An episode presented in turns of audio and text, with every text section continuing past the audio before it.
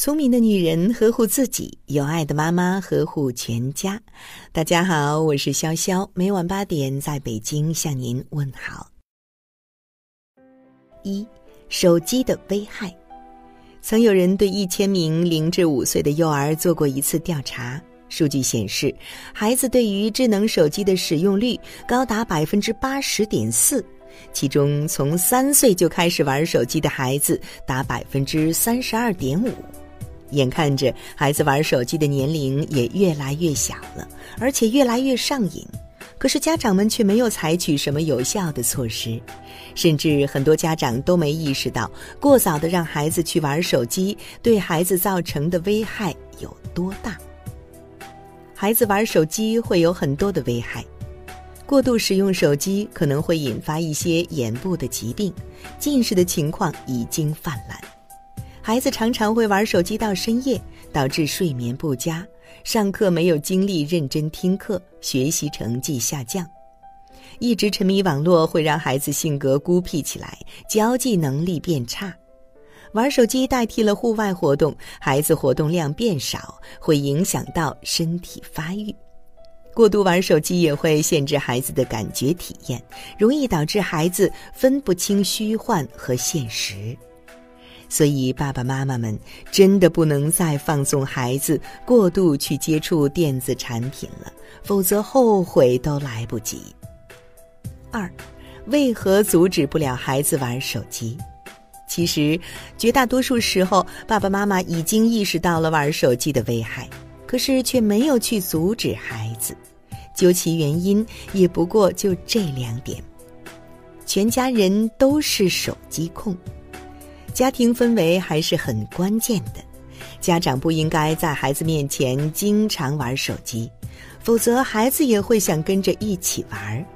有研究表明，如果爸妈玩手机，孩子想要跟着玩手机的欲望会提高一到两倍。父母态度不够坚定，对于孩子玩手机的行为，家长会感到生气，但是却又无可奈何。只能是一味的退让和妥协。其实出现了这种情况，说到底还是父母的态度问题。三，三招戒掉手机瘾，转移孩子注意力。曾经有个妈妈跟我分享过，她帮助孩子戒掉手机瘾的方法。妈妈从今天开始会对手机设置密码，并且是不定时的更新。你每天要完成表格里制定的家务，种类可以任你挑选，每完成三样就可以得到密码。这样规定将持续一个月，具体的会根据实际情况做一些调整。如果你接受的话，那就开始你的行动吧。中午十二点前不完成，就得不到你的密码了。加油，我的孩子，我相信你可以的。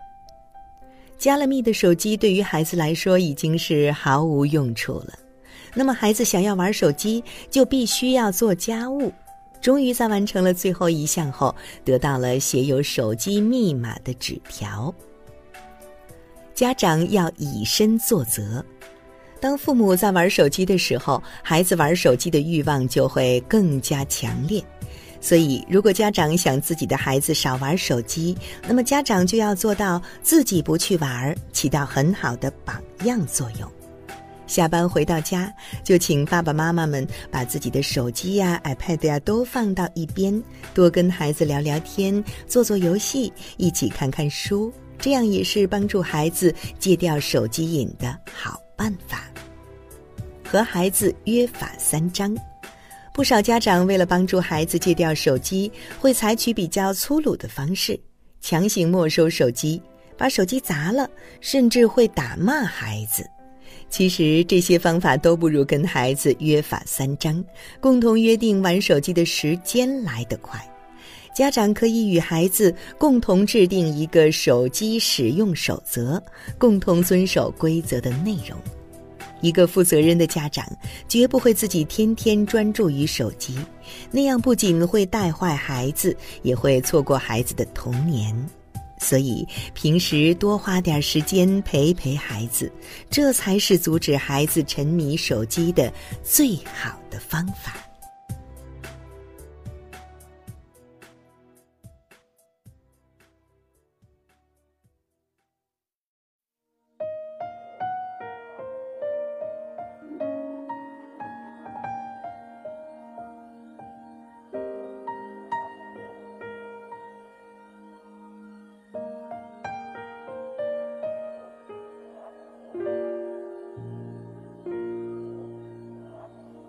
如果我听歌可眼红，何以待你好偏不懂？自细做过多少美梦，慈悲的伟论，连乞丐喊穷心也痛，竟怕放怀拥抱你，让你露宽容，追悔无用，转眼发现你失踪。曾听说过你某夜结婚，未曾露笑容，实在不敢知道我是元凶。大概当初我未懂得顾忌，连笑率性害惨你。令人受伤滋味难保更可悲，这心地再善良，终生怎去向你说对不起？良心有愧，原来随便错手可毁了人一世。立志助世人脱贫，以为便伟大到像多么有为，这种刺猬。谁曾待我好，都可带来伤势。被我害过，来接受我跪，是我在制造眼泪，居然想。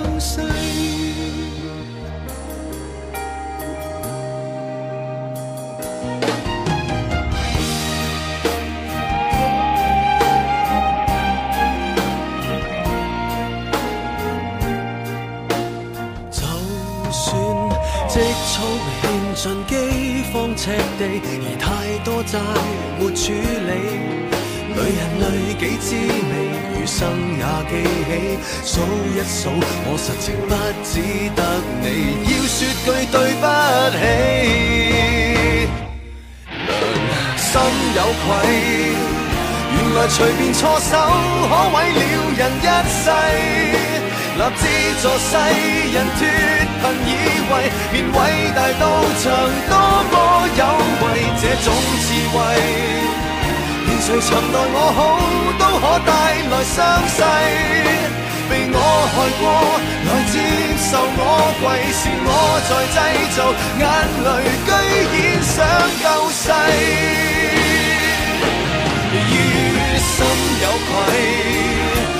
隨便錯手，可毁了人一世。立志助世人脱贫以為便偉大到像多麼有為。這種智慧，连誰曾待我好，都可帶來傷勢。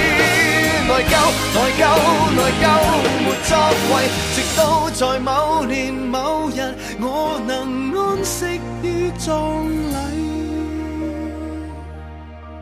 好啦，今晚的要听妈妈就到这里了。如果您觉得不错，请分享给您的朋友们吧。我是潇潇，让我们明天再见，晚安。